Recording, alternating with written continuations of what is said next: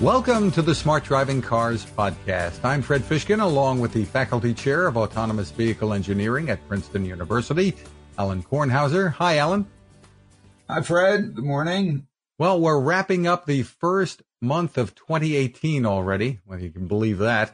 And there's plenty to talk about. Uh, first off, in China, the ride sharing service Didi has begun using data from its roughly 25 million rides per day to give cities information to control traffic signals.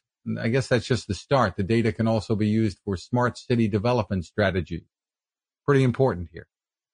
Well, I think so. I mean, uh, I took this uh, one, uh, the number that they had been saying uh, up to recently was 20 million rides per day. Now it's 25 million. Uh, I don't know who's auditing them in terms of what the real number is, but whatever the real number is, it's it's non-trivial, and um, and uh, it's getting to be a point at which they have a view of what the mobility, real-time mobility. Uh, needs are of um, of at least some major cities, uh, such that uh, they might have a, they might actually be able to uh, to anticipate uh, congestion and, at least for their own account, uh, uh do a better job of, of routing uh, their own um, drivers, but also um, in the process alleviating congestion for everybody else. Um, um you know, the, the real trick to all this is that um, it's not what the congestion is now, it's what the congestion is going to be when I'm at where I'm, I'm currently driving, which up to this point has been an enormously difficult uh, thing to to forecast. Um, it's it's it's not stationary at all, and um, and uh, one at least uh, uh, would like to have a, a real time uh, view into uh, into what people are going to want to be uh, doing or where they're going to want to be at what point in time. And the interesting thing about what Didi has is that basically it's not only uh, when the person gets in the vehicle, they all they know the destination. I mean, the person d- divulges it. Um, otherwise, they don't get to where they're going. So they have that, but they actually have it uh, as soon as there's a request. But more importantly, as soon as they uh, assign a vehicle to that person, uh, then they basically know how that vehicle is going to get to that person and pick pick them up and then take them to their destination. So that's an enormously valuable view into the future that they have. And, um, and if you now have enough of this, and uh, of course, uh, the fundamental uh, analytical question is how much is enough? And uh, 25 million uh, spread throughout China certainly isn't enough. Uh, but um, but if they grow 10 times to have um, 250 million uh, uh, uh, trips a day, or even maybe, you know, come close to growing 100 times, uh, which if they're really going to be um, significant in providing mobility, they almost have to do. Of course, they'll probably all, also need uh, driverless vehicles because you don't have enough drivers um, to perform um, that massive uh, amount of of mobility. And if you replace every uh, every person that's driving for for him or herself with not a, now a, a driver, uh, that's basically almost a doubling of the population. Or well, it's not really that, but it's an enormous number. So uh, this is this is really interesting. Um, the issue is is uh, whether or not uh, Didi is making these data available to everyone, keeping it for their own account. And all the various other things. The implication is in, in the article is they say that in Jinan, which I guess I've been in Jinan, I think it's the 28th, 28th largest uh, city in, in, in China or something like that. Yeah, it's probably bigger than New York uh, City, but um, um, uh, but uh, there they're using it to uh, to sig- uh, to change traffic signals. Okay, uh, that gets the traffic engineers involved. What's more important is is how do you do uh, basically real time routing of vehicles with uh, a proper anticipation of where the congestion is going to be. So basically, you distribute the uh, uh, the traffic throughout the network so as to minimize congestion. So, um, and to do that, you need data, and uh, and they have a um, a, view at at starting to get the data for that. That's a long answer to your question, but but that's why that, that's really important. Right. And for people who aren't familiar with the name Didi in, in this country, uh, they're really China's version of, of Uber and Lyft kind of all combined, right?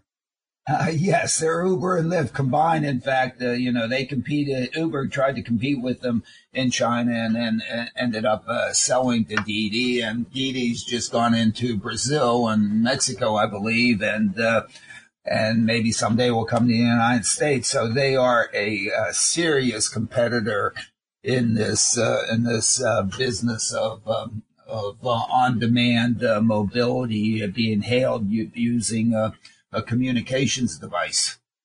I, you know, I think it's the new transit. It's it's it's mobility. If if you define transit as being mobility for everybody, uh, then they're out there offering mobility for everybody. So it is transit.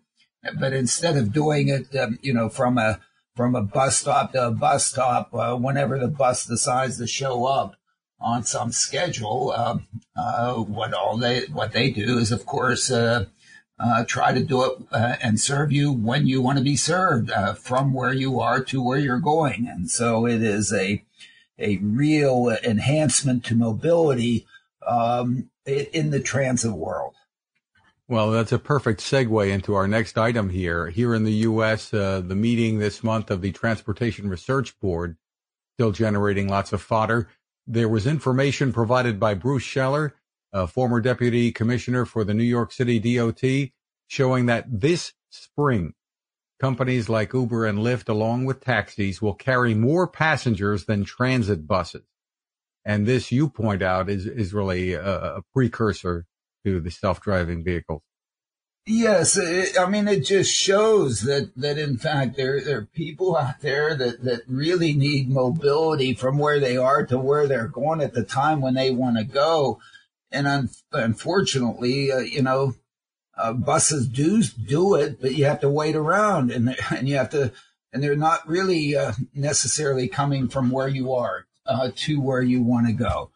And so these services have come up and made it easy for people uh, to get that service. And when you look at, at the way it's being priced, it's somewhat affordable.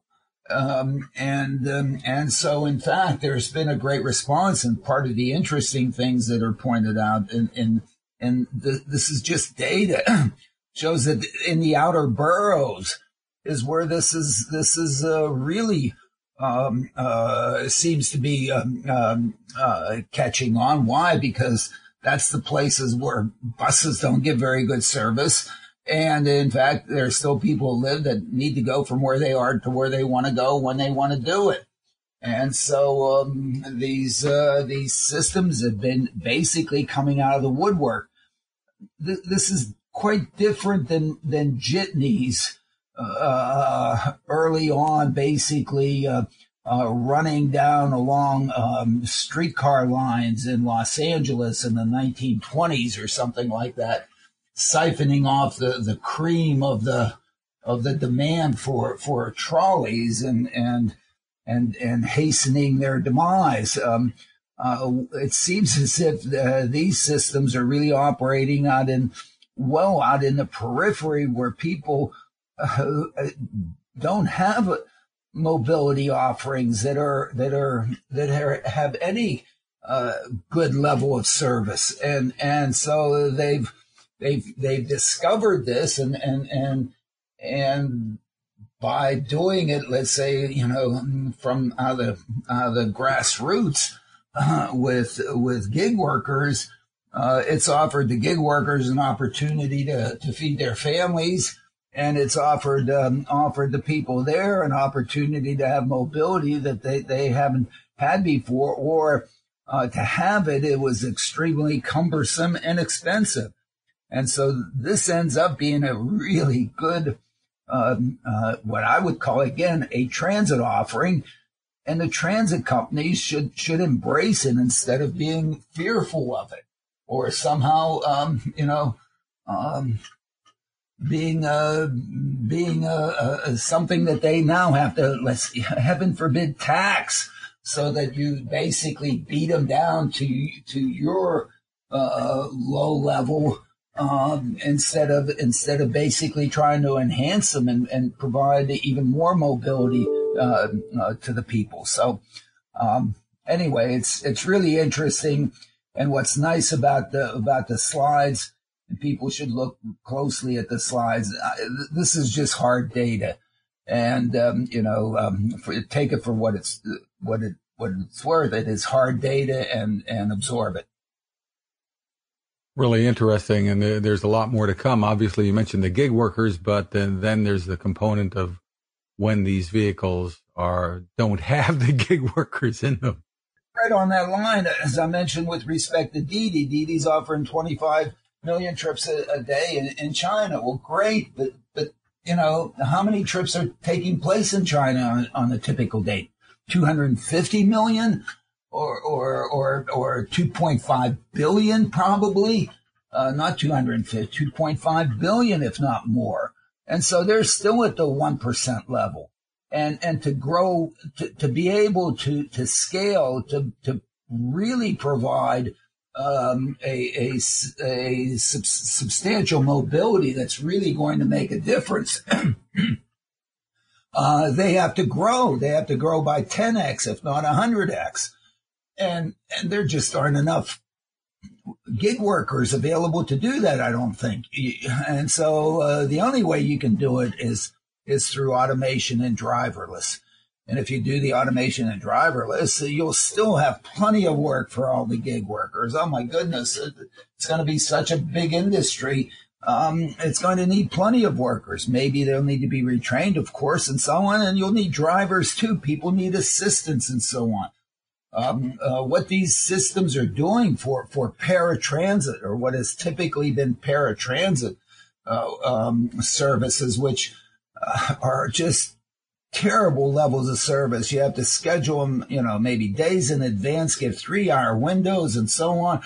And I don't know what the, what the number is for New Jersey Transit, but it's something like like uh, you know sixty dollars a ride or something like that that it costs New Jersey Transit to provide that service. Well, my goodness, uh, that's because some people need some assistance.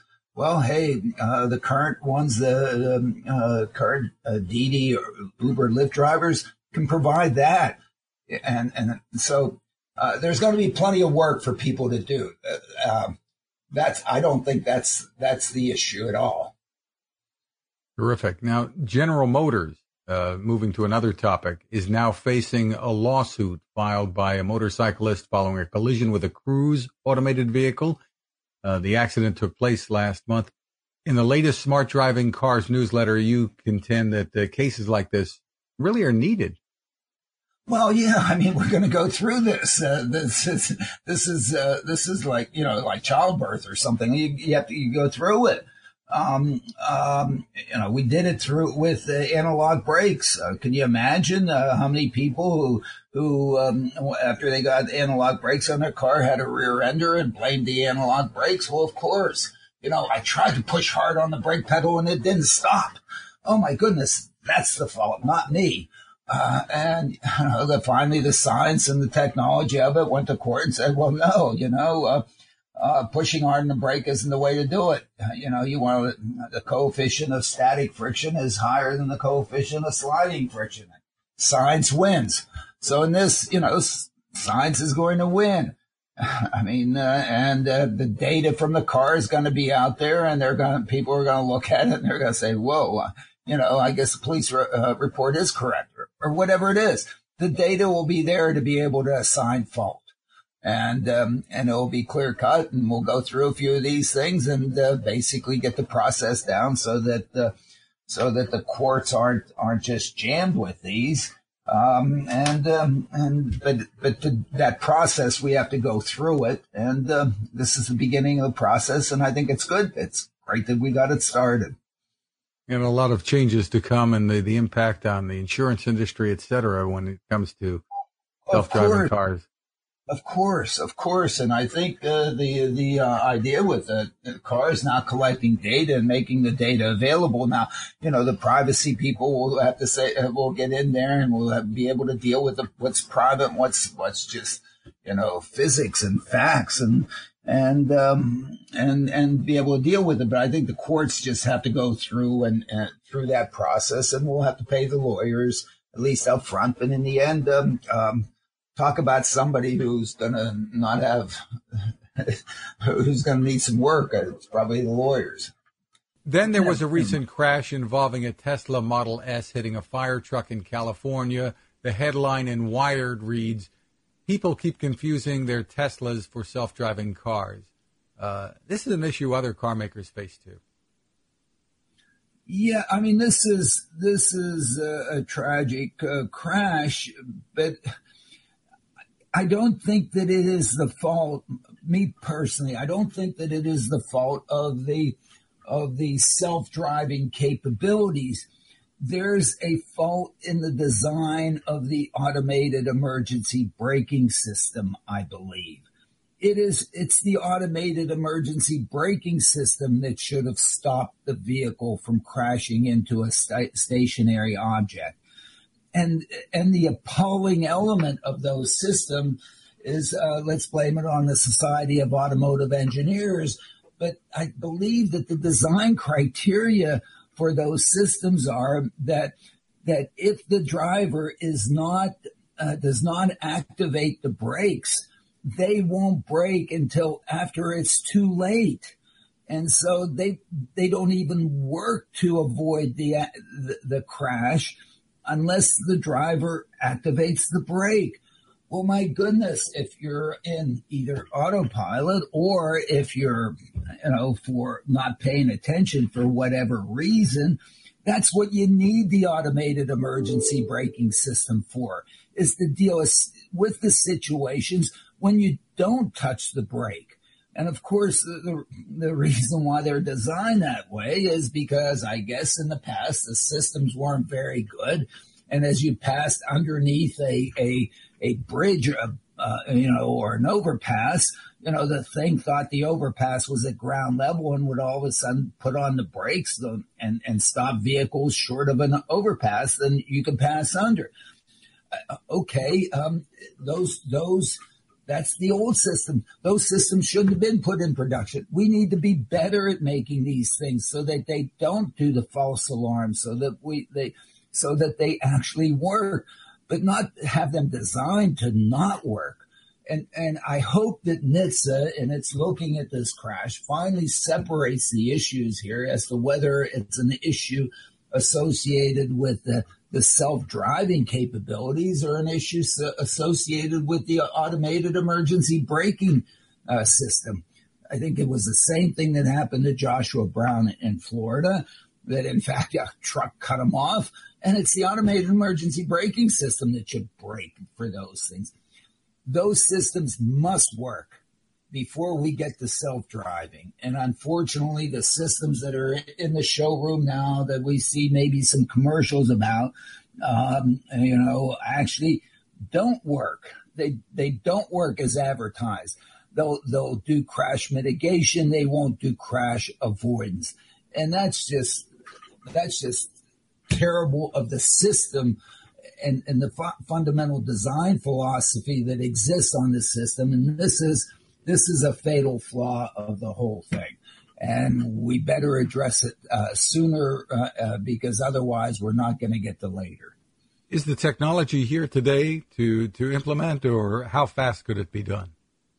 Well, I, th- I think that we uh, we just need to, the radars that are on there really have to be able to look to see whether or not the you know there's a 13 foot clearance or a 12 foot clearance or whatever clearance ahead, and and if there is a uh, disregard that that that uh, that object, and it's not at the road, and we're not going to crash into it. But if it's a if it's a truck or if it's a vehicle that's stationary um, uh, that all that's all of a sudden appears, uh, the situation that, Tesla point, points out is that that the that, and, and also with respect to any intelligent cruise control, we're sitting there following a vehicle that's ahead of us. Our radars know exactly how far that vehicle is ahead of us, what the relative velocity is, and everything's hunky dory. It's um, it's uh, it's controlling the throttle and brake properly. All of a sudden, the vehicle in front of us changes lane. So lo- no longer is that vehicle in front of us. Why did it change lanes? Because it saw ahead of it a vehicle or an entity that's stopped okay, that's stationary, that's not moving, that's blocking, or it's a brick wall, or, you know, whatever, whatever. That the vehicle in front of us moved out of the way. Apparently, the logic in the automated braking system uh, then uh, looks at that and says, my goodness, uh, uh, this may be a false alarm that there's actually something stationary ahead of us. Uh, therefore, I'm not going to do anything. Uh, maybe I'll put out a warning or something uh, to somebody, but you know, uh, great. Thank you for warning me. If you, but nothing's there, nothing's there, nothing's there, nothing's there. Nobody's hitting the brake. And oh man, we should be hitting the brake, but the driver hasn't hit the brake. So I guess uh, this is a false alarm. We're not going to do anything. We're not going to do anything. Oh my goodness. It's like point. Uh, it's like one second before before collision. Oh, geez, let's put on the brakes now. Oh, but let's only put them on at fifty percent because we're still not sure. Boom. That is a poor design. Maybe one way to avoid accidents is to have lighter colored vehicles. There's a report in USA Today that says because of the way LiDAR works, uh, LiDAR is technology used in, in many self-driving vehicles and we'll see how, how it shakes out in the future, but it detects light colored vehicles around it better than dark colored vehicles. So the article says car makers may be favoring those lighter colors. Oh, great. I mean, come on. you know, I, if, what we if, if we're going to start talking about paint, what we need is paint that's on on the roadways that delineate the lanes so that we can, you and I can see them, Fred, and then and then. Uh, and then uh, the whatever systems we'll put on there, we'll, we'll see them. We'll, we'll see them well too, uh, and and so on. And and you know how many vehicles are equipped with lidar right now in the uh, in the United States today? There's certainly under a thousand. Okay. Out of, uh, you know, 250 million licensed vehicle, we have a thousand that, that have LiDAR. Come on. I mean, um, I, I don't know who writes this stuff, but I guess well, it sells. And, and anyway, the, the competing or, or complementing even technology uh, is cameras and cameras perhaps can see darker vehicles better than than they can lighter. Sure, and then you're, and then the whole issue of what, what is you're you're probably going to have a radar on it, and uh, what you're not going to want to make are cars that are stealth cars, so that they can hide themselves from radar, like our airplanes. I mean, uh, uh but whatever. Uh, uh, There's an idea for law enforcement. yeah, I know. Uh, hey, maybe General Motors will make a stealth car so that I don't get caught in uh, in speed traps. Best way to not get caught in speed traps is don't speed. And finally, uh, Apple has expanded its fleet of self-driving cars in California, registering uh, two dozen more with the State Department of Motor Vehicles.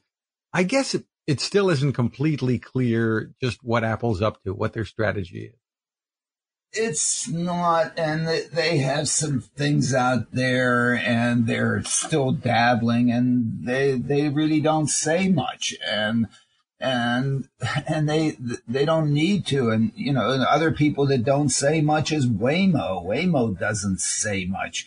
They don't. They don't. They they have a grand plan and so on, but the details of of what they're going to be doing, they're not out there. Um, they're not out there really trying to convince anybody. They're out there, I think, trying to convince themselves that, that they're good enough to, to get over that hurdle of taking that, that Waymo driver or attendant out of the vehicle completely and getting to that driverless piece. And uh, and since uh, since they definitely know what they're doing, uh, uh they I'm sure have uh, very solid plans as to how to then take that and and commercialize that op- that opportunity. They uh, they're they're not doing this just as a proof of concept uh, to write a research paper to put on my shelf or somebody else's shelf uh, and have three people read it uh, worldwide. Uh, they're doing this for for commercialization uh, purposes. they see it as a commercialization opportunity, and if you see this as a commercial oppor- commercialization opportunity, you, you have to have plans as to how uh, you're going to bring it to the marketplace. Uh, just like Apple had its plans to be able to to uh, uh to put into the marketplace an iPhone uh, and have the manufacturing all set up once they had the technology behind the device uh, to a point where they thought it could survive in the marketplace. They they were ready to roll that sucker out and uh, you, you you have to assume uh, that that's that's what Waymo has been doing over the past uh, uh five or more years is setting up the whole process uh, to commercialize this uh, and not to make do a research report and the National Science Foundation like and stick it on some shelf someplace and say this what this is what we could have done. Um, they're setting it up to do it. Um, and they don't have to tell anybody about it until they're ready to say, here it is. Um, uh, let's go for a ride. Interesting. And when it comes to Apple, you know, there's still these, there are still rumors afoot and uh, analysts trying to push the possibility of Apple buying Tesla, which would be some deal if it ever did happen. Uh, uh, yeah, I uh, sure. Uh, I mean, we may- read about this every every couple of months, and it happens right now that there are more stories saying it would make sense and this and that. Yeah, different it, it, different it people's opinions. It would make some sense, uh, but the issue is, is if you're gonna going to buy a, uh, an auto manufacturer, do you buy one in the United States? Do you buy one in China? Do you buy one in India? Do you buy one somewhere else? Uh, where do you really do this? Uh, this this is a worldwide uh, market.